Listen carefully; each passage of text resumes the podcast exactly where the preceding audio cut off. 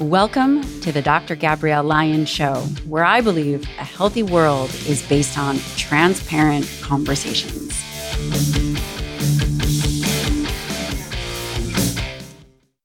Welcome, guys. This is Dr. Gabrielle Lyon, and I have the great privilege today to sit down with not only a friend, but a long time mentor, former Commander Mark Divine.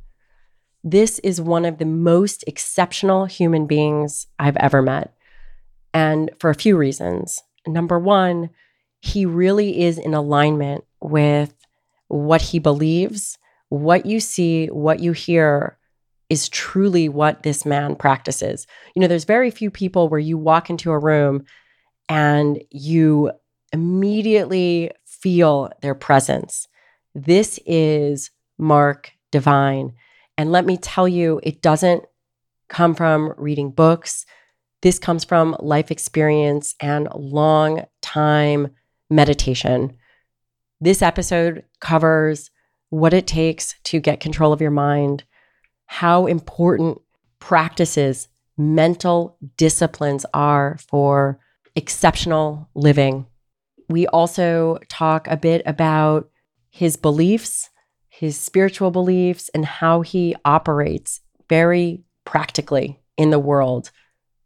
I hope you love this episode as much as I did to be able to sit down to talk to this sage like human. If you like this episode, please subscribe, share it, rate it. That is how we can get the word out there. Thanks again. I'd like to take a moment to thank one of the sponsors of the show, and that is BetterHelp. Mark and I have talked a lot about both on camera, off camera, about the importance of therapy. Mark's wife is a therapist.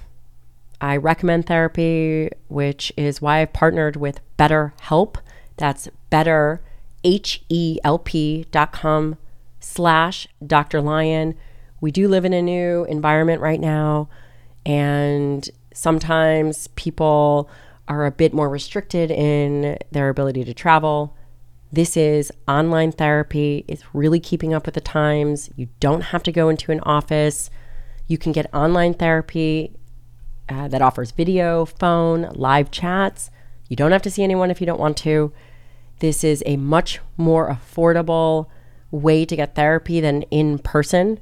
If finances are a challenge, you'll be matched within a therapist with a therapist in under 48 hours.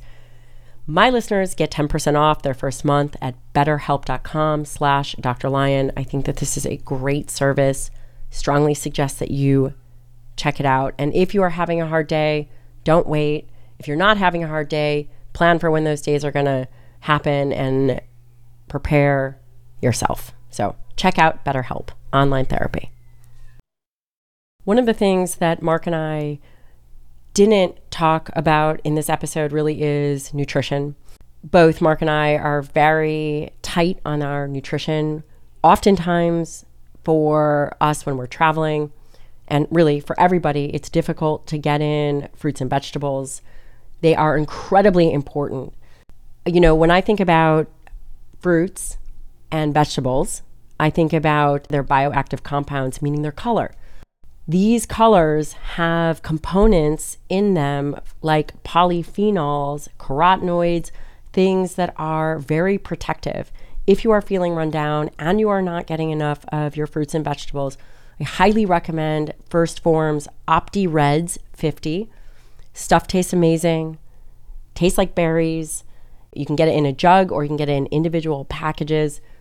Go to 1st Phorm. that's one S T P H O R M dot com slash Dr. Lyon for free US shipping. Also, if you are in the military, they ship nearly to any military address. Love this product. It's also great for gut health. It works as a prebiotic, which feeds the good bacteria in your gut.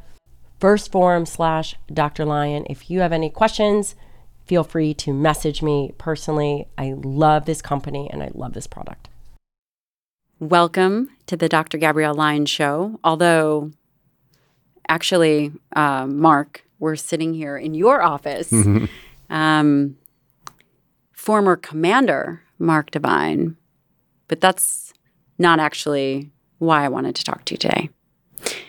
Um, I have known you for since before 2014. Amazing. It's amazing. Yeah. And um, you've accomplished quite a bit in your life. Zen master, black belt. Lots of smoking holes in the ground too. Yep. way. Lots of, of time in the SEAL teams. Oh, I like that. I like that interpretation. I was thinking more like failures. No, no, uh, no, no. I mean, those are some of my biggest accomplishments. there, there's that. But why I'm so excited to be able to sit down with you today is because I feel quite fortunate to have interfaced and know a lot of people that move the needle for the world. And you are one of a kind.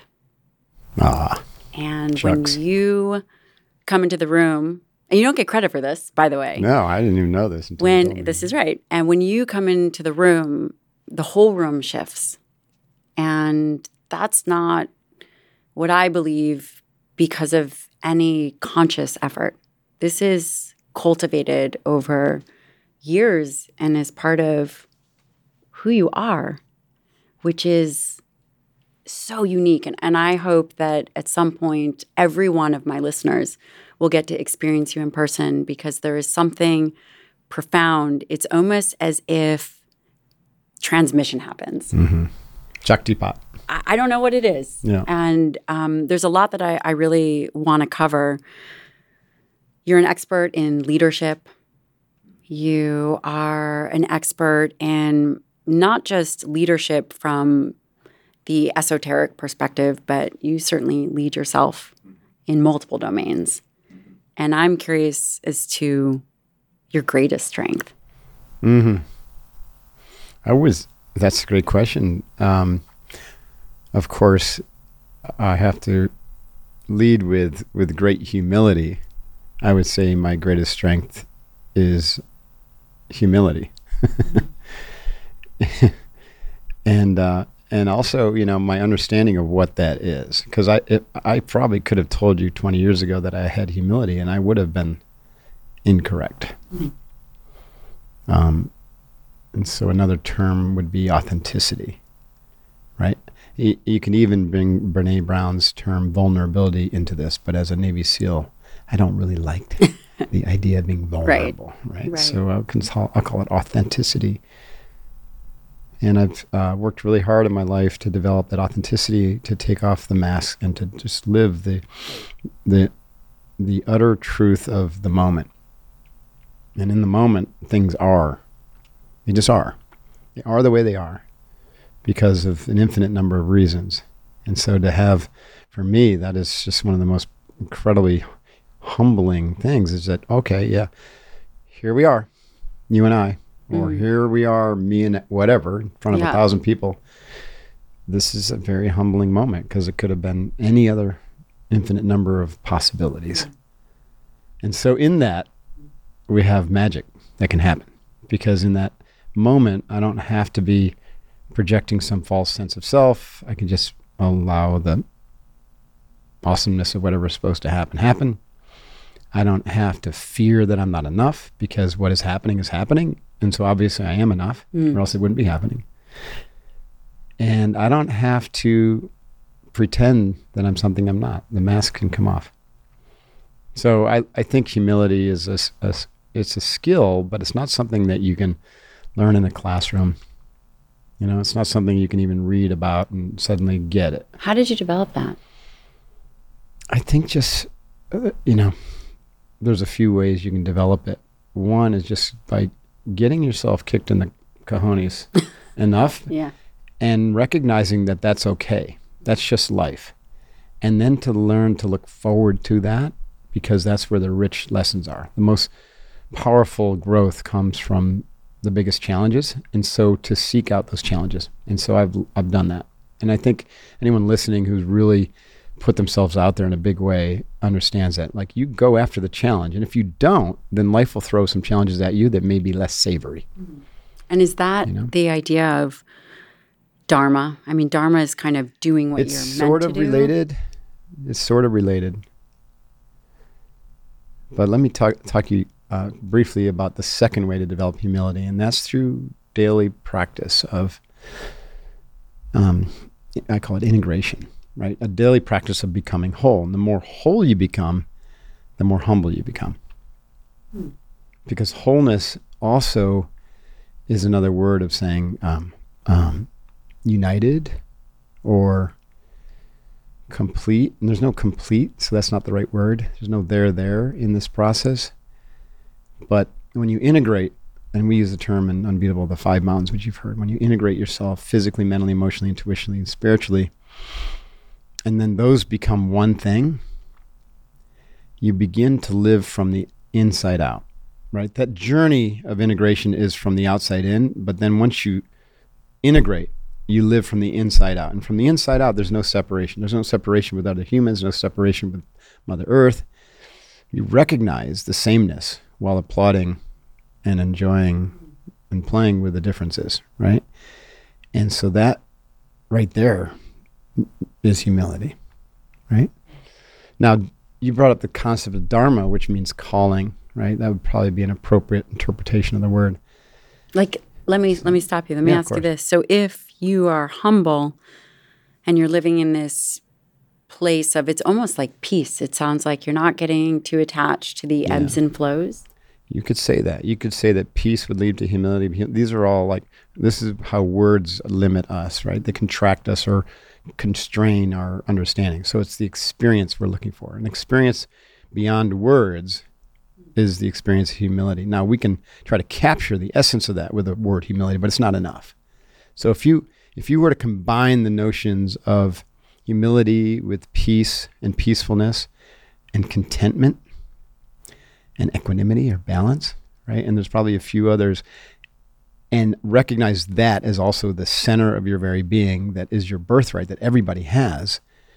That once you find that and can live from that, then all these other differences and things that we think we are begin to go away. It's not that, for instance, Mark Divine isn't also a former retired Navy SEAL and also an entrepreneur and also a podcaster and also an author and whatnot, whatever identities or labels you want to place on me. But I don't live from those labels. How? I live from that center. Yeah, that's. And that comes from practice, but it also can come from overcoming life's challenges with a smile. And that's resilience, right? Getting kicked and waking up, you know, getting up and saying, wow, that was a good one. What did I learn from oh, that? and then you, you laugh at it. You learn to laugh at yourself. I read a great quote the other day like a, a human being wakes up when they can first laugh at themselves. And so you laugh at yourself and say, wow, that was awesome. Now bring it on. Try that one again. But I'm going to do it differently this time because I've learned something.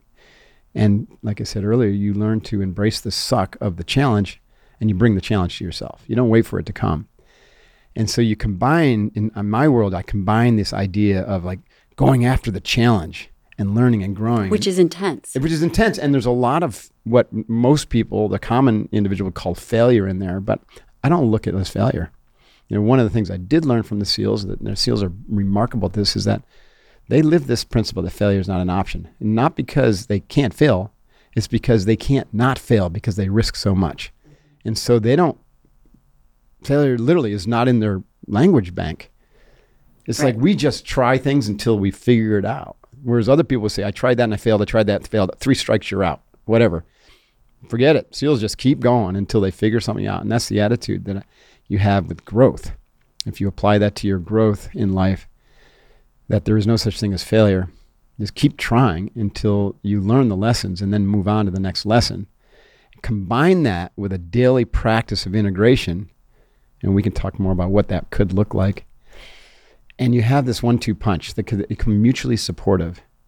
In fact, the way I organized the training for, you know, my company was practice, practice, practice, test yourself. What's the test? It's the crucible, the 50-hour Kokoro, you know, which means heart, mind merged in action. 50-hour crucible, modeled after the SEAL's Hell Week. That's the test.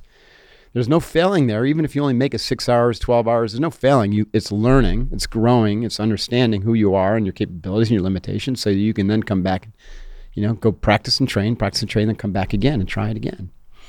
So the combination of daily training and practice with challenges and that failure is not an option mindset leads to great progress, accelerated progress. And are you? I think that's what's happened. with yeah. me. And are you aware when you're out of alignment? If you're you're training this every day conceptually, Yeah. do you er- feel when you're it? early in the journey, it takes time and also feedback, right? So you get feedback mostly from those who are closest to you.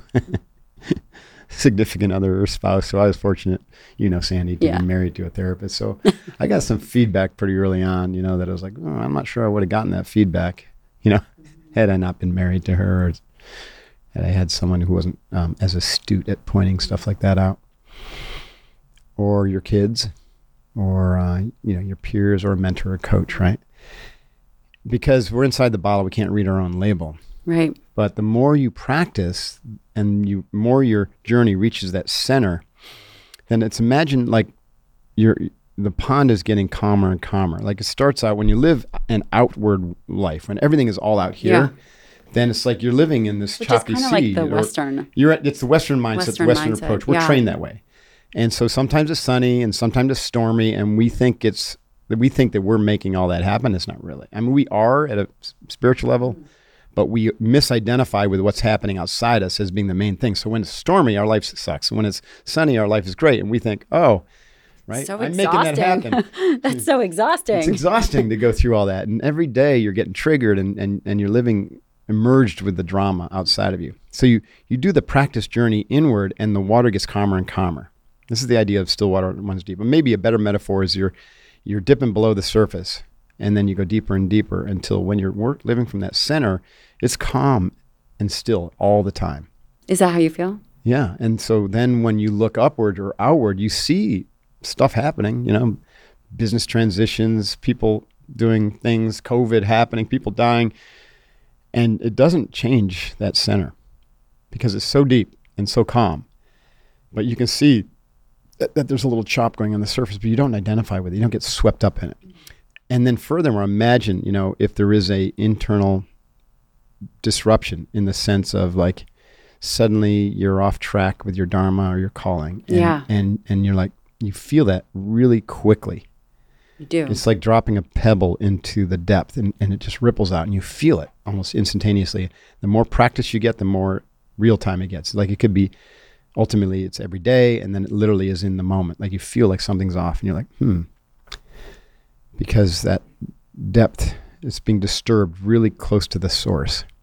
And when you say dharma, for the way that I interpret dharma is this idea of doing what you're meant to do.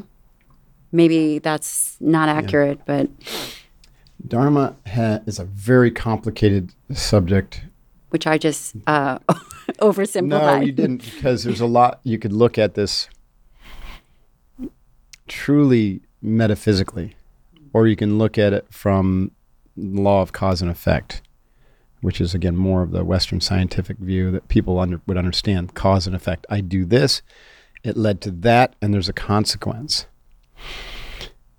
And so that's karma. So karma and dharma work hand in hand or hand in glove, right? Because one could argue that we come into this life to have a major life lesson, right? And that's because we have karmic energy built up from past lifetimes that has to be resolved. And so this is the Eastern viewpoint is so we end up reincarnating or incarnating largely to resolve that karmic energy. But there's also some other quality to that, right? So there's a quality that led you to reincarnate to to overcome your karmic energy, but also to fulfill a dharmic kind of need or drive or interest that your spirit had, which would be, you know, to be a doctor and a, and a servant, right? To warriors, and and so it's un, it's unfolding because dharma does do that, right? I consider dharma to be an archetypal energy. Interesting. It's not a it's not a job, right? You can take if you're clear about your archetypal energy or and even where you are along that arc, then it, it, it makes great sense to create a mission around that and then either to build a job or to align What would be an example of that? Archetypal energy. the warrior energy that I uncovered when I was meditating and becoming a CPA and a business, you know, a wealthy business professional. That was the idea, anyways, back in the day. I'm still working on that.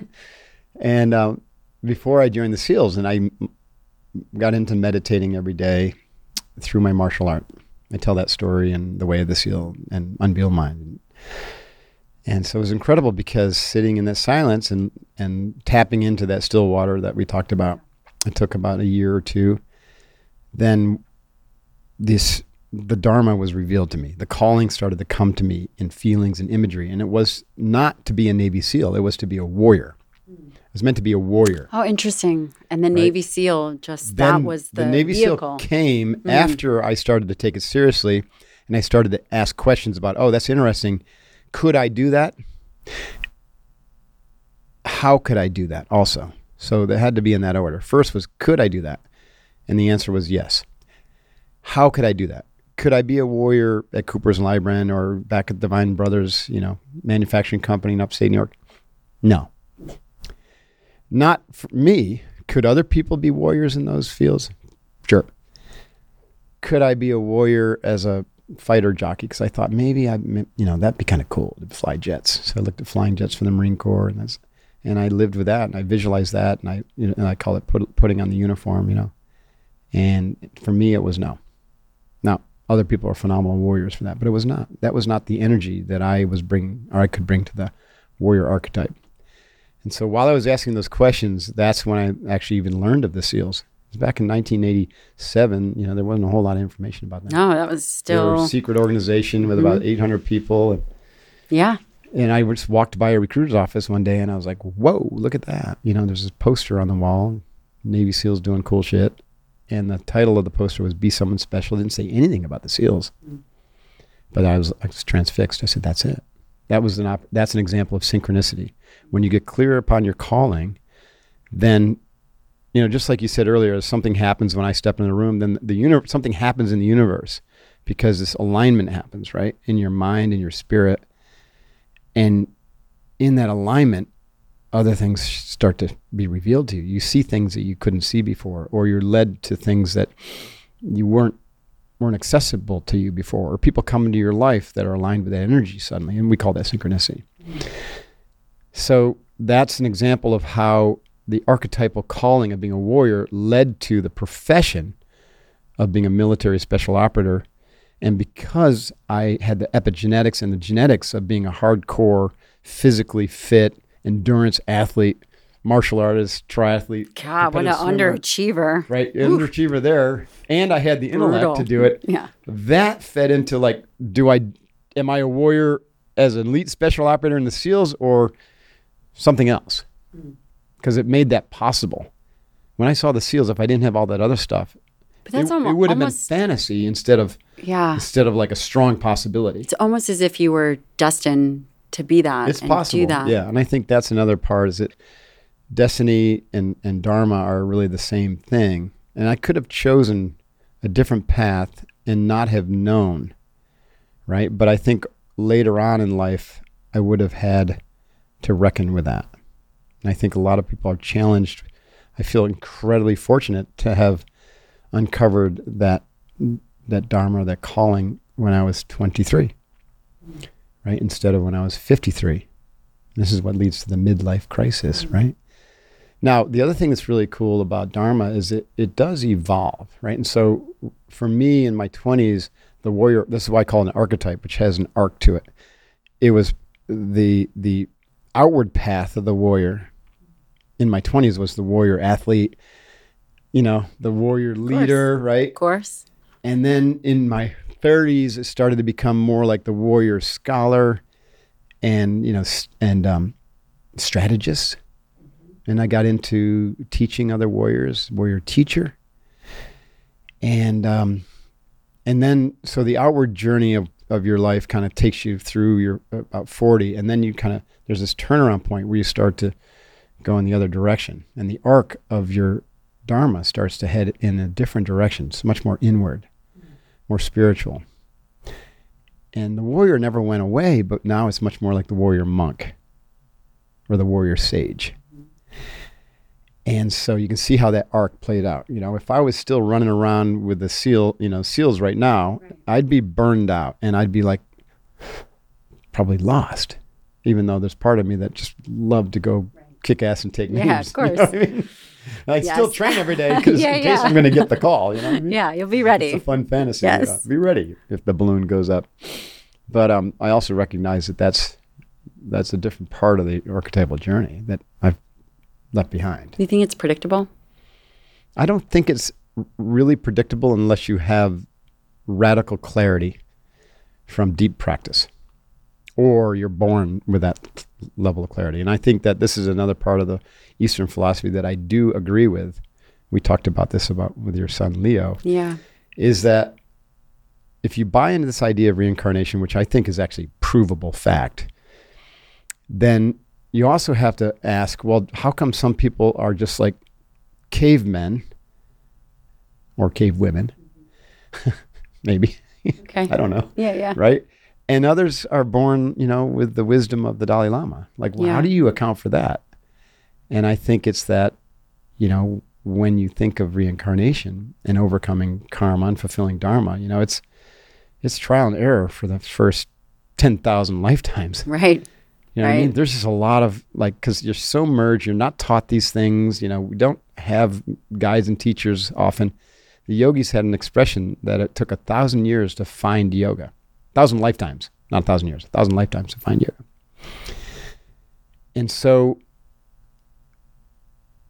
if you come into this life ripe because you've had thousands of years and you found yoga, you know, 50 years ago or 50 We're, we're, lifetimes we're ago. going to start Leo early. Yeah, yeah. And so you just, and then you could have great clarity as a, at a very young age, like a Panchen Lama, right? You find that person, and, he, and he's reincarnated because that's who he was supposed to be, because he's ripe and he's ready for that role. And so that would be where how karma and dharma would play out, you know, in in a life of someone who's already had extreme spiritual advancement, mm-hmm. but but his dharma or her dharma was to come back and perfect it even further in service to humanity, to teach or to be there like Jesus at a certain place at a certain time, or the Buddha to to to literally create a transformative effect that would affect all of humanity for thousands or two thousand years or tens of thousands of years, so people can get born for those dharmic purposes, even though you would say, well, why would they even need to come back? It's because Earth is calling them back, or you know they're kind of sent back in this, you know, for a very specific purpose. For most people, we're we're really dealing with just awakening to this idea that you have a calling. That's a huge deal for people. I think most people, it's probably even more difficult now because we're so, we're exponentially more distracted. At the same time, we have exponentially more teachers and more trainings around this, and it's much more accepted in our culture. I mean, look at the changes that have happened just in the past 10 years when we first met me. You know what I mean? Yeah. I was teaching this stuff to a bunch of people staring at me like, what the F are you talking about? You know, back in 2006. I had, in fact, if you don't, if you mind, when I, when I taught the SEALs yoga, I had to stop calling it yoga, right? Because they're like crossing their eyes and snickering. And I'm like, Those guys. Yeah, all right, yeah. forget this. We're going to take all of the breathing and we're just going to call it box breathing. And this is going to be the hardest thing that you've ever had to do. Badass. It's going to make you, a, you know, a badass warrior if you just sit down and breathe. And they're like, okay, bring it on. exactly. Exactly. Yep. Anyways, we're going all over the place here, but Um, stuff. So, what happens if an individual doesn't necessarily follow their path? And I'm curious is is that why you're so interested in leadership? Because there's self leadership, mm-hmm. but also seems as if you're interested, or maybe I should ask, leadership globally. Yeah, I think that it's related, right? Because the most important aspect of self leadership is understanding why you're here and then creating a mission around that and then and then taking action to fulfill that mission and then figuring out how to attract, recruit, train and organize a team to support you with humility, right? So that's leadership. Now you could look at every one of those. It's like, how do you lead a team? Well, I could teach weeks courses on that, right? Yeah. And how do I? But but ultimately, at the very center is like, why am I doing this? Why are you doing this? Why this? am I doing this? Yeah, right? why? That's the why. That's the Yeah. dom- that's the calling, right? You But you personally are so driven. You're humble and calm, mostly. No, just kidding. yeah, unless I Uh, yeah. be. um, but you yourself are so deeply driven. I, you know, what drives that? That's the calling. It's it's you know sometimes I even want to walk away from it, but I can't. My ego, which is still working on refining, right? It's still there, right? You can't ever kill the ego because the human body would just fall over, you know, and be done. Wouldn't know what to do with you can itself. just yeah. turn more and more toward mm. that inner self, right? More and more toward the spirit and live from that. And doesn't mean your ego doesn't have all the subconscious programming and all the conditioning from childhood. And that's where the emotional work comes in. You just constantly work on that to clarify and and so my and I call that when you're aligned with your your inner self or your spirit or whatever you want to call that. Again, words limit us. Then you have an inner guidance system, right? And the inner guidance system will tell you whether you're on track, and uh, either on a day by day basis or in an arc with your career or your job or the business. You know, as it's going, and you often don't know, except to say that this is what I'm supposed to be doing, and that you'll know when you're supposed to make a change right? And this is where it gets a little tricky because you still have to take action, right? And in the, in the in the world, things get done through action, and so you have to build structures and build teams and everything like that. But the more clear you get, what you realize is that oftentimes those structures, and we were talking about this earlier, those structures then become your limiting factor, yeah, seems that way. right? And so you don't necessarily you want to work, influence, do your job, fulfill your calling with with less and less structure, mm. because anytime you create something in the real world, mm. It's already in the past. And it creates a somewhat of a hindrance. It can create a hindrance. So unless you're wise enough as a leader to create a, a self learning, self organizing system that also has a why of its own. And so you, you basically inject your spirit into an organization, but then get away from it and let the organization then have its own autonomy and its own life. It's much easier to do from ground zero than it is to come back into an organization Yeah. to try to do that in retrospect. Yeah. So that's a very that's why most change efforts fail. It's very hard to change a culture once it's set in, in an in an organization.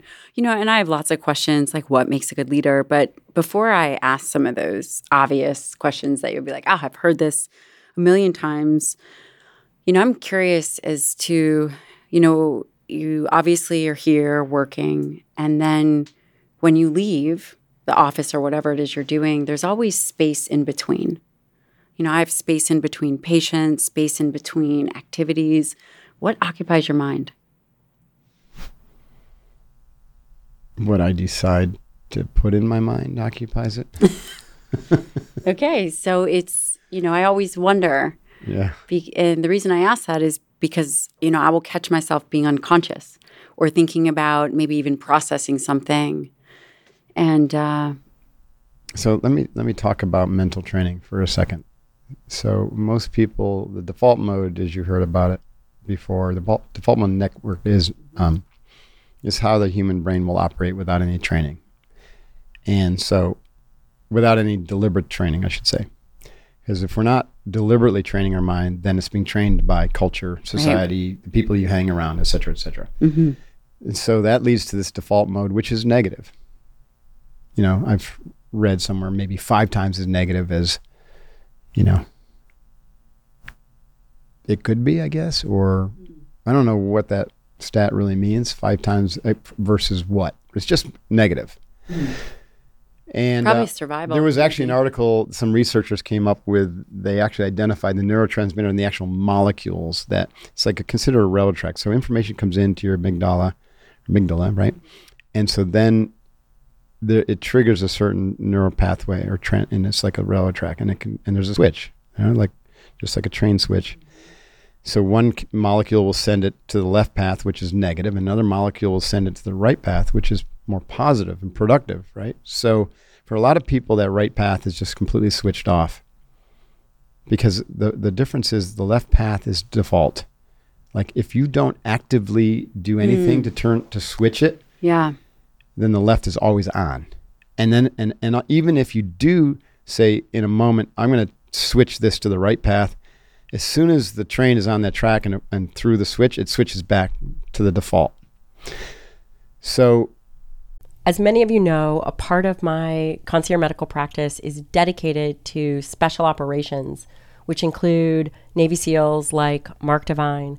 It is incredibly important, whether you are a Navy SEAL, a special operator, or a human who really just wants to be fit, healthy, have good, qual- uh, good quality of life and longevity, you must check out insidetracker.com slash Dr. Lyon. You get it inside, like inside your body, insidetracker.com slash Dr. Lyon. For my listeners, you'll get 20% off the entire Inside Tracker store. Just go check them out. You will not be disappointed. This is a direct to consumer blood lab. You'll be able to look at what is actually happening under the hood.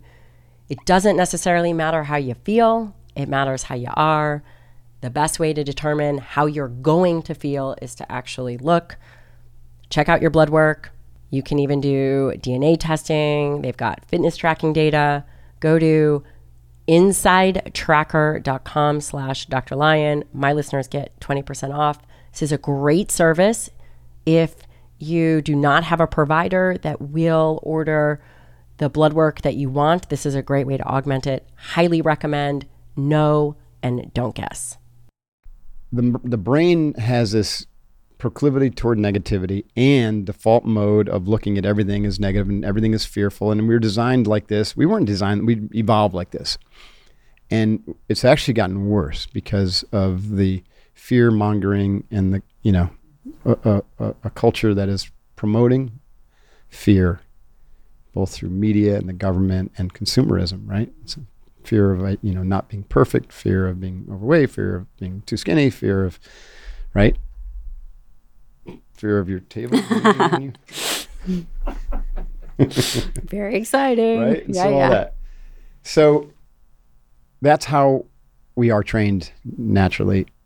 And that is why people are all attached to these stories and dramas. And they haven't learned to separate from that and haven't learned how to train the positive to be on all the time instead of the negative. So it, this points to a certain amount of um, work that needs to be done to train the brain which then affects your mind or to train the, The mind brain. Okay. which will affect the brain and, they, and it works both way right it's, it's really hard to say which you know if the physiology is is changing before the psychology or the psychology changing before the physio or it's happening simultaneously and i think there's a, a lot of times it's kind of there's physiological things you do like Right. movement patterns that'll change your brain yep. and then there's psychological things you do which will change the underlying structure of the brain. But ultimately the brain is an expression of the mind and the healthier your mind is a healthier brain will be and vice versa right? So they're co-arise let's call it that. So this problem that we have with our brain being wired negatively and this misperception that we are our thoughts leads to great suffering leads to great problems. Mm. And it points to this notion that well is there a way to change this right so we know from Gerald Dweck's work that you know 5% maybe will recognize this and rec- and start to take active control over their lives and change we call that a growth mindset and um, everyone listening here has a growth mindset obviously so welcome to the 5% we're trying to grow We're try- I was just thinking, we're To trying to make this 10% 10%. least, right? Yeah, yeah. So when you begin to tr- uh, recognize that you can and you should and you actually must take responsibility for training your mind, then the question is how. And so a lot of people will jump right to like a Headspace app or you know whatever Insight Timer, and they're like or Muse. I'm going to uh, start meditating without really understanding like what needs to be done with my mind right where where am i at right it's kind of like if someone walked into your gym and said they wanted to start doing snatches and you looked at them and they were overweight and they had a lot of dysfunctional movement patterns you would be like you know what maybe not now Right. let's start with just learning how to move the body functionally with with you know air squats and pull-ups and push-ups and then we'll work with a pvc pipe to open up the joints to get the range of motion strengthen the lumbar and then we'll do snatches with a Right. barbell or you know a piece of wood and then a barbell and blah blah mm. blah. blah. It, there's a whole progression. Well, just like with the body, there's a progression for training the mind, and this is one of the the great disservices that happened when meditation was you know transported over here is that there was no progression. It, it was came, over here as a one size fits all, and in the m- most probably the two forms that that happened were uh, mindfulness based stress reduction or mindfulness training and transcendental meditation. And I think both of those, again, I'm not putting down the, either the organizations or the method. It's just that No, no, there's preparatory work that can be done, that needs to be done. It's like think about you know the story, or even the modern Western story of um, the Karate Kid, right? So he goes and finds Miyagi. Miyagi didn't just immediately start teaching him backflip spinning kicks, right? he had him literally do wax on, wax off on the fence. And that was to start to condition his mind through concentration training to be able to just slow down the quantity of his thinking and not even talking about the quality of his thinking yet. So there is a very distinct process that the ancients used to teach that had gotten lost. Or if like another example of this is if you went to a Tibetan monastery and said, I want to I want to meditate and be one of your monks, they would have said, Okay, let just go work in the kitchen, you know, and and they'll just they'll just watch until they get a sense for where's this what's this person's dharma, what's his character. His dharma might be like not to be there and they'll send him away. Right? They'll get a sense for the the whole makeup and then they'll be like the the the the masters would be like, okay, so this is what this individual needs. So we'll we'll then prescribe him, just like you would prescribe an individual diet to someone. They'll prescribe an individual diet of mental training that'll be unique to that individual. Now this is very advanced. I don't know of anyone in America who could do this. I can do it mostly, right? I'm still learning. So it's that individual prescription. Now, now you can back off from that and say, okay, that sounds great, Mark, but like if nobody can do it, then why is this relevant to me? Well, just like an ideal situation with an individual coming to a, your, you for fitness and nutrition would be ideal. Not everyone can afford that. Not everyone has the skills. So there are some generalizations. I see. Like a app or a Well, no, like what to do. And so the generalizations that you come to in fitness are like, generally speaking, we want you to get your range of motion and injury prevention dialed in, your durability. Then we'll start to work on, you know, strengthening the core. And then we'll work on some of the fancier movements. You're not going to move straight to muscle ups, right? So those that's like generalized path. So we can follow a generalized path for training the mind as well. So the question then is okay, that sounds great. What's the first step? yeah. I, I'm sure everybody wants to know Yeah. what that is. And you know what it is. Because what's the first thing I teach? Box breathing Right. And why? Do you know why? because it controls the autonomic nervous system. Right. It turns that, it gives you control over So you that mean I was a good student? You were a good student. Yeah, give me a fist bump. You're There you go. There's a few things that happen with controlled nostril breathing. And there's tons of people now teaching this. It's not new. It's thousands of years old, but it's, it's not taught very effectively because there's multiple things happening, right? Box breathing is a physiological practice, it's a psychological practice, and it's a spiritual practice. But if you start as a spiritual practice, then you're going to jump over the physio- physiological and the and the psychological refinement that needs to happen. And we call that a bypass, right? Like a spiritual bypass happening all the time. People going from from A to Z and missing That's probably B to why Y. You know what I mean? Which they are don't get better. important, right? And they don't get better. It And- slows them down. yeah, it's like Gary, one of my yoga teachers, said that if, if you're an asshole and you meditate for 20 years, you're just You're a be calmer more, asshole. more focused or a more calm asshole. You're, you're, yeah, you're a exactly. calm asshole. So Uh-huh. box breathing does a few things. One, it gets you control over that switch we talked about. And so then when you combine box breathing with the second most important aspect of training, which we call fe- feeding the courage wolf, that's basically taking that switch and turning it to positive constantly, constantly through watching and, and through attention and just, you know, making sure that you're not just refining the quality of your thought or the quantity, but the quality of your thoughts as well. This is still not deciding what to think because these thoughts are now occurring. You you have the sense that they're occurring to you, whereas more advanced you get in your training, then it's just like a blank slate, and then you decide what to put on mm-hmm. The track. So the idea that you will always have negative thoughts is not necessarily It's true. not true. No. Because that's kind of what You they tra- teach. you train that out. you train that out. Right. You can train that out. Takes great attention. So there's a lot of false teachings, and that's one of them, right? And one of the f- false teachings is that you can never clear your mind. That's not true. You can clear your mind. Right? Um, so let me back I've up been. I've been falsely taught. Yeah. So um, box breathing is our practice of controlled breathing, and it's super simple and it's safe. There's literally thousands of different patterns that will change your, create a different effect in your uh, psycho and uh, physiology and whatnot. But box breathing, when you when you breathe with it, we have the same duration of inhale, hold, exhale, and hold, and we recommend three to five, depending upon you know if you're a beginner or depending upon your respiratory capacity. It's not Navy SEAL breath hold training. You're not trying to become Pass a world out. record or pass out. You're just literally trying to control your breathing. Breathe through your nostrils. Use your whole lungs. Activate your diaphragm. Massage the vagus nerve. Trigger the parasympathetic nervous system. All of that's happening, right?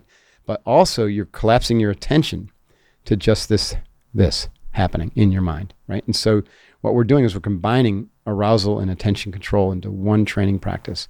So what's happening is you're you're de-stressing your body and we have a lifetime of build up stress. So over time, your body just gets calmer and calmer, which means it gives you you physically and physiologically more capacity to sit and meditate without the agitation, both mental and physical agitation. Most people really struggle because they sit down and their minds going all over the place. So they they just sit for 20 minutes thinking and they don't get any benefit besides some a little bit of health benefits for not just running around all the time. And they say I feel better. Great. But they were thinking the whole time. Right. And that's the goal is Right. not to It's- the goal is to begin to, to control your thinking. And so what we do is we add a concentration tool to that, right? Now some people like transcendental medita- meditation, if you get trained by them, they will say um, using their mantra is not a concentration. And I would say that's a little bit false because you're using you're concentrating on the mantra until you don't need it anymore. So it's like it's like you're catching a ride on the train of the mantra until you jump off in, in you know calmer seas or calmer ground, right? So, but we can train our minds to do that to both become more concentrated, de-stressed or less aroused, and positive. that's that's very powerful. It's extremely powerful, right there, and it takes time. Like that's not a let's do it for three weeks and I'm done. Six months maybe Six months, you'll have incredible progress. Every day. It's a daily practice. How many 20 times minutes in the morning, 20 minutes in the evening. Ideally, we call it morning ritual and the evening ritual. And you can layer on, you know, your gratitude and you can layer on visualization, which is not a meditation practice, by the way. Most people mistake visualization for meditation. That's manifestation or creation or healing, right? Because visualization, we're working on our conscious mind in a future or past capacity.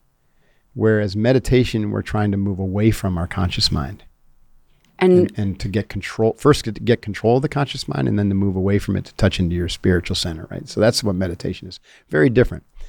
Now, visualization and imagery can be used to complement, but th- I think it's beyond the scope of what we're talking about here. do you think that that's the only way to do it for the box breathing and Probably not. the concentration? I, it's just found that it's extremely because I, I wouldn't know of any it's other extremely important tools. for most people to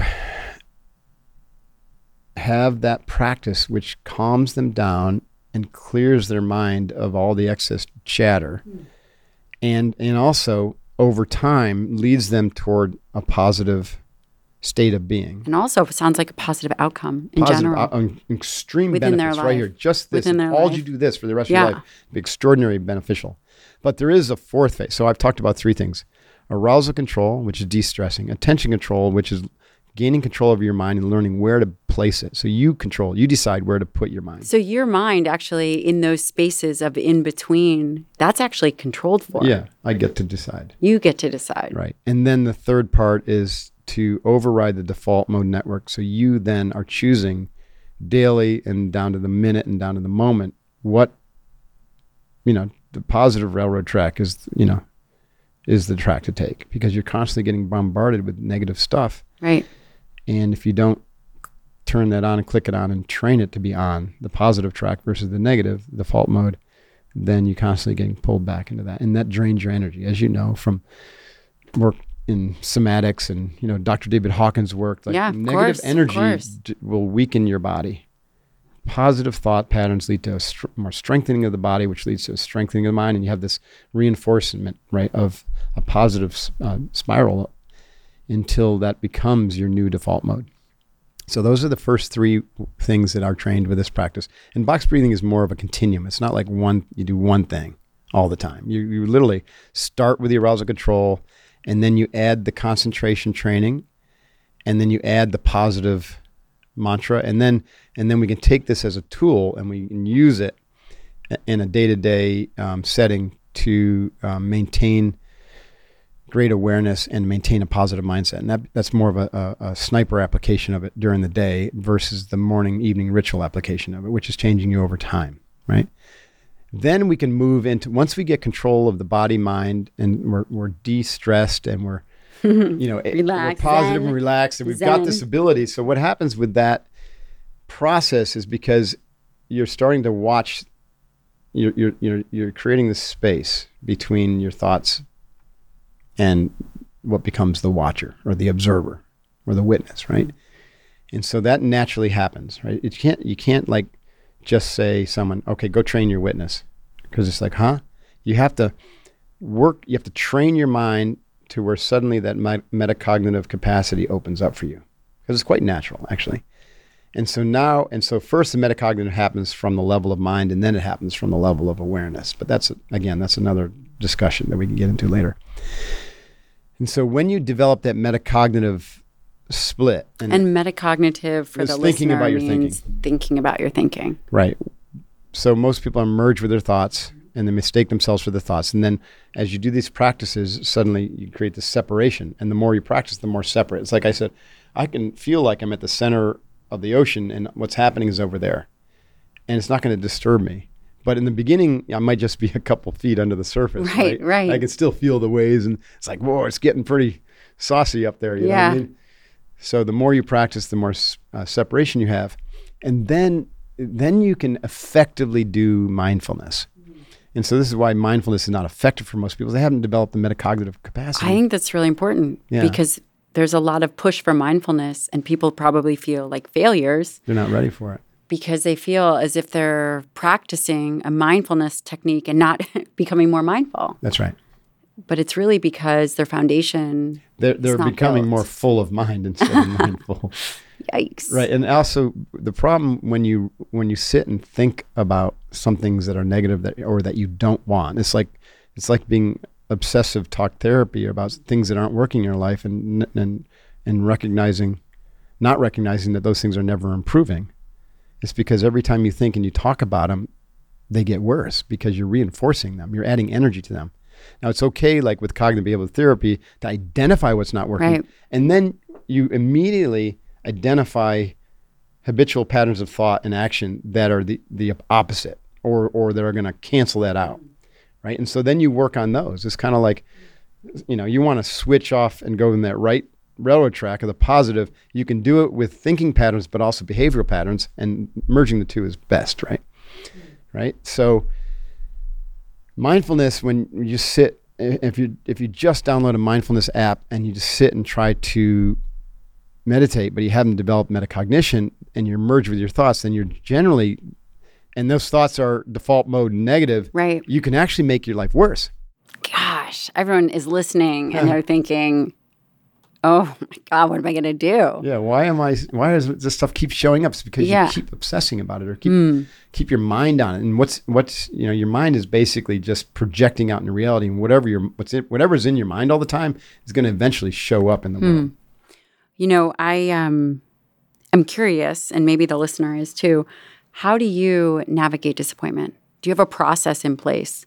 If something, inevitably, something will trigger you at some point. Sure. Do you have a systems or process? Well, at, at the yes, and the tools are they come directly from what we're talking about, and the outcomes of that. Right. So first off, I have a process that I teach that is an active interdictive process to take control over your mind when something bad happens or negative happens, right? And so it's not, and it's not just putting a happy, glad wrapper on it, and, and it's not a, being in denial. It's a very deliberate attempt to say, this happened, so I witness it. And this can only happen because I've created that metacognitive split. Because I can, I can see something that happens that could be called disappointing, or could, or or didn't align with align with my original expectations. But I've learned over time not to be attached to the outcomes that I'm hoping for, that I desire, or that I you know, when I do my goal planning, I recognize that it's just it's just a design, right? Like an architectural design. But I might go to the city, and the city could say, "No, change this, change that, change this, change." And if I was really attached to that design, I'd be really disappointed because it wasn't reality, according to all the other things that had to happen. So, all of our plans or goals are like that. Right. The universe gets a say. And so that annoying universe. yeah, no, that kidding. annoying universe. Yeah, yeah. And so when something disappointing happens, or what, be, what would be devastating to another individual, I look at that and say, "Oh, look at that! It's interesting. That just happened. It didn't meet my expectations, and certainly not where I thought I was going. But it doesn't define who I am." And so I witness that, and then because of the the negative feed that's going to immediately start to come in and try to attack my beingness, I can Which say, is predictable. which is predictable and it's going to happen. I can look at that and say, okay, that's going to trigger me. And so now I'm going to interdict that because I don't want that trigger to disrupt my life right now because I've got plans. Now, if it's so big that I've got to deal with it and I know that it needs to change my plans, you know, let's say a major lawsuit like this happened with SealFit when someone passed away at one of our events. Like that was a different, that was disappointing. I mentally processed that. You know, it, it, it really hit me hard. yeah.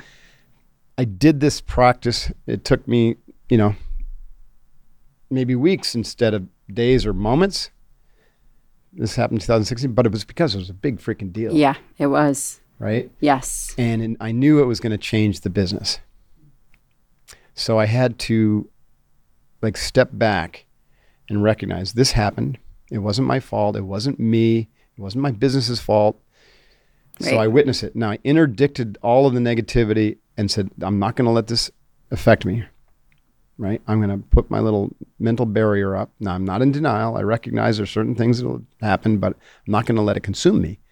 And then I'm going to redirect my mind to the a a positive territory and b like you know let's get let's get busy and figure this out like the same thing happened with the covid like let's get busy and figure this out and let's be responsive instead of reactive and then the fourth step is i'm going to maintain my distance from this and maintain my positive attitude by continuing my practice and by having a mantra around it right and a mantra is simply i've got an internal dialogue that is sets my sets me up in an appropriate relationship with either an individual or a situation that's happening.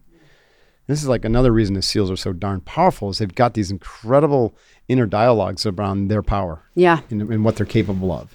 Yeah. So that's a mantra. I call that process the worm process just because that's the, you know, if you don't do it, it'll worm inside your head. Yeah.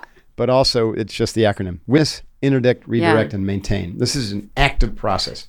Yeah. But but it's built upon, it's built upon the arousal control. Because when I do this process, I'm also box breathing, right? It's very intentional. It's intentional, right? There's there's a practice that happens in real time.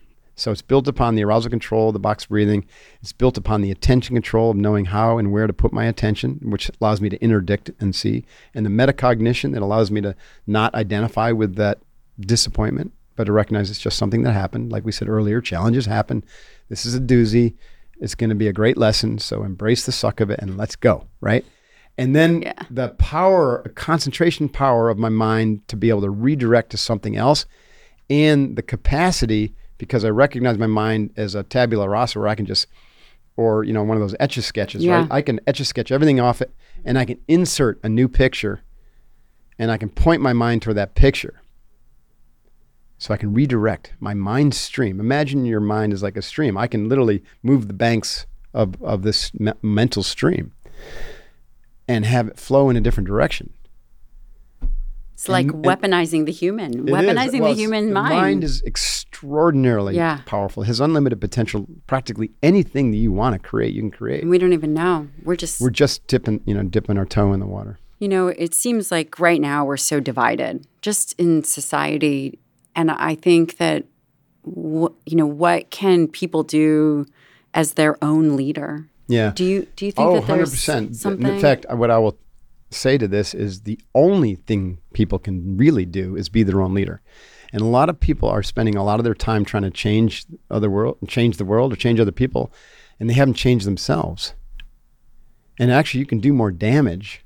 Like if you're not peaceful inside and you try to change the world, then you're going to you're going to end up bringing more violence into the world. So like all the justice warriors out there who are listening, it's great. Good job, but but be a justice warrior on yourself Be first peaceful. Right? Because throwing Molotov cocktails because you don't agree with the other political side, that's just fomenting more violence. It's making things worse. Yeah, and it can be in health and wellness. It, it can Everything. seem So like everything. Yeah, so, anything. So get your body under control. So get your body healthy. Yep. Sleep well, eat well, and exercise. If you do those two, three things, guess what? Your brain is going to get healthier. Start box breathing to, to de-arouse and begin to box breathe where you concentrate on that pattern so that you can train your mind to be more concentrated and to have the attention control. Great. Now we can get into the metacognition. The metacognition will slowly mm. open. Now we can turn our awareness and say, okay, how am I doing as a human? Who am I? Why am I on this planet? This is the three P's that we teach. What's my purpose? What are my principles? What am I passionate about? And how can I serve this world from a place of alignment with that, with my archetypal energy, and with this from the center? And when you and when you serve and lead from the center, you always lead with nonviolence. You always lead with compassion. Can you imagine that? Like if Yeah, we taught I- leaders to lead from the center and to lead with nonviolence and compassion, the world would be a very different place. So you have to, Gandhi nailed it, right? You have to be the change you want to see in the world first as, a, as an individual and as a leader. And every individual is a leader of something Yeah. first themselves. So you've got to work on yourself. This is why when I ch- teach, whether it's Navy SEALs or corporate CEOs, self mastery precedes service because you've got to be able to serve from the center. You've got to be able to serve as a healthy human being. You've got to be able to serve as a courageous human being who's willing to do the right thing, even when no one's looking. You've got to be able to serve. Especially when no yeah, one's especially when, and then you, got- and you got to be able to serve with authentic humility, not projecting your bullshit and the others, not projecting perf- perfectionism and righteousness and or thinking you've got all the answers. Teams know that you don't have all the answers, right? The, the, the answer lies somewhere in the team, not in you. right. So you lead from the center. That takes great discipline, self awareness. It's daily practice of self mastery. There's no there there. Now, we work on that and we get more clear, and then we can serve from there. We're more grounded, we're, more, we're stronger, we're more clear, we're more aligned. Ultimately, self mastery and service come together into one moment, into one thing, right? And so this is where karma and dharma meet because self mastery is about refining your karma and understanding your dharma. Service is about fulfilling it and not accruing any more negative karma. As you deliver goodness in the world, you actually burn it off, and then and then you accrue positive karma. Wow, that's probably the shortest class in leadership I've ever given. you know, it's uh I think it's really meaningful for people because there's a lot of external pressures and it takes people away from arguably being their best self. And True. Well, I think people succumb to or become attached to other people's expectations, and that's magnified, like you said, through social media and Yeah. through, you know, maybe it's just also just access to the information, so we see other people being successful and, or the level of success, and we're just like, oh, I'm supposed to be there, and so we get we get this, you know, because we live in duality, we set up this comparison machine. We're always comparing ourselves against other people. And the problem with comparison is that no two people are alike, and you could be comparing yourself against the wrong set of standards. and probably are. You probably are. So what is important, most important, is for you to determine your own set of standards, and not to think that you have to live to someone else's standards. Now they should be extremely high standards, but they should be right for you, right? And so Yeah. let's take wealth and abundance for example. You might say, well, my standard is to have absolute abundance and freedom from need and want in the world. Great. That might end up being a million bucks or a half a million bucks or living in Ecuador on $1,200 a month. Right. right? It might be it. Right. For someone else, it might be $100 million. But that's right for them, and the other is right for you, right? And so that's why when I say, when we do goal setting, I like to look at goals as targets. First of all, there's no there there. You're never going to actually hit it, and it's going to look like what you think. And secondarily, make sure that you're tending to the being before the doing. Make sure you are tending to the being. Yeah. And so there are the being doing. goals. The being goals are Yeah. who do I want to be? Which is tied to your why. You should first answer the question of why am I here? But you usually don't ask why do I want to be? You say why am I here? Oh, well, that's my archetype. I'm a warrior. Oh, that makes sense. My why is to be a warrior, and in this stage to be a warrior, teacher, sage, poet, whatever. Poet would be kind of cool. Author. Yeah. You're kind of that um, too. Yeah, and then the the that's the being, and the and so that's the why, and then the doing is okay, so how am I going to do that? How am I going to bring that into the world? And that seems to unfold. It does. it can unfold. Initially, you have to attached to set some outcome. some you know some actually tactical goals that Yeah. have objective outcomes. But I think that there's certain areas of your life that other people like say, you know, put a target like a number down for your wealth, and I say, well, the problem with that is you could then um, consume enormous amount of energy going after a target that isn't really right for you, and then that, that could be a real problem. You could you have a little bit of an expectation hangover with that one, you know. Mm. So when it comes to that, you could say, well, my being goal is abundance, and my target is to have enough money coming in that I don't have to and no debt, right? And so I can I can then identify some micro targets that maybe are doing targets, you know, around like a certain number of clientele, certain revenue generation, certain amount of the money in the bank, but but then don't be attached to those outcomes. Mm. Right? Because they're never going to be exactly the way you think they are. They might be may far exceed it. Right? So if you take care of the being, then the doing generally will follow. And as you get more and more refined in your practice and living from the center, then the doing becomes more and more spontaneous. And it just flows. That is amazing. I think everybody strives for that. Yeah. Where it's not the push, it's the flow. The Japanese have a term that they use in the context of mastery, and it's shibumi. It means effortless perfection. Now we think of flow as something that happens physiologically, and you know, and you can kind of like optimize for flow. Yeah. I love this this more spiritual concept of flow. Life flow happens when you're aligned with your dharma. You're not creating any negative karma because you've trained yourself to be positive and in service, and and you're not attached to the outcomes in life. And you train yourself so that you're so present and your mind is so powerful that things happen spontaneously and they're the right thing. That's incredible. And that's flow. That's let's life flow. That is incredible. And that is a beautiful place to end. Hooyah. Mark, thank you. so much for sitting down with me. I always learn something. And I know that the listener will will link where they can find you. Um, and I've read all your books, actually. Thanks. And I don't even know which is my favorite. You don't have to have a favorite. That's Mm, no. like ranking them. Yeah. uh, and uh, I'll put all You, those you'll there. like my new one. You it's been five years in the coming and I finally this book Uncommon, which I really you know, struggle with because I wanted it to be something that could be very useful for um and practical, but at the same time an evolution of what I wrote in Unbeatable Mind. So it's like a sequel to it. I call it Uncommon. And I finally, and also because I was self-publishing it, you know, horrible about setting my own deadlines. So I was kept revised, revised it like five times. Can't do that. And yeah. so finally I sent it to my publisher. I said, screw it. I'm, I'm done mucking around with this and I'll never self-publish it, apparently. And I sent it to him last week and he just sent me a note this morning because I love it. wow. Amazing. Yeah. So I guess we'll get that out probably next year, early next year. Exciting. Very So exciting. maybe that'll become your favorite book. Um, it's possible. What are you reading these days? Oh man, I read a book a week, so I'm reading a lot of different things. A lot of stuff I read similar to you around kind of like what I'm thinking about and podcasting about.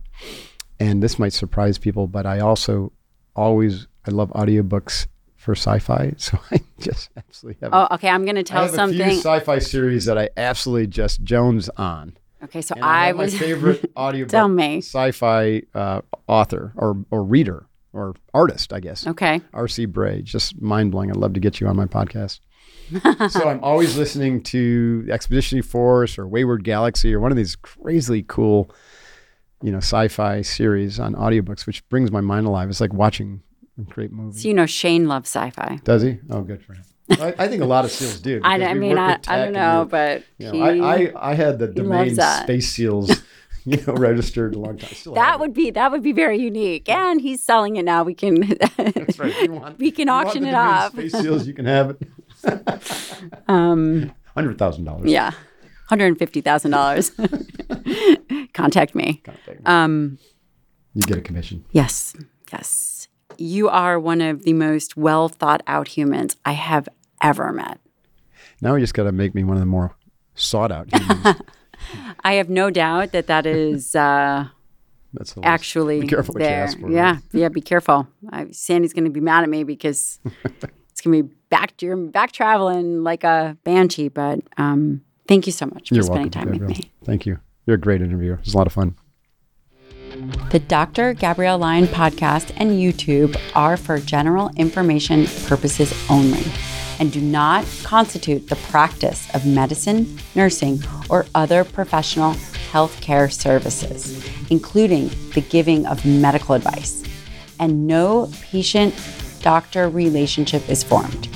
The use of information on this podcast, YouTube, or materials linked from the podcast or YouTube is at the user's own risk. The content of this podcast is not intended to substitute for professional medical advice, diagnosis, or treatment. Users should not disregard or delay in obtaining medical advice for any medical condition they may have and should seek the assistance of their healthcare professional for any such conditions. This is purely for entertainment and educational purposes only.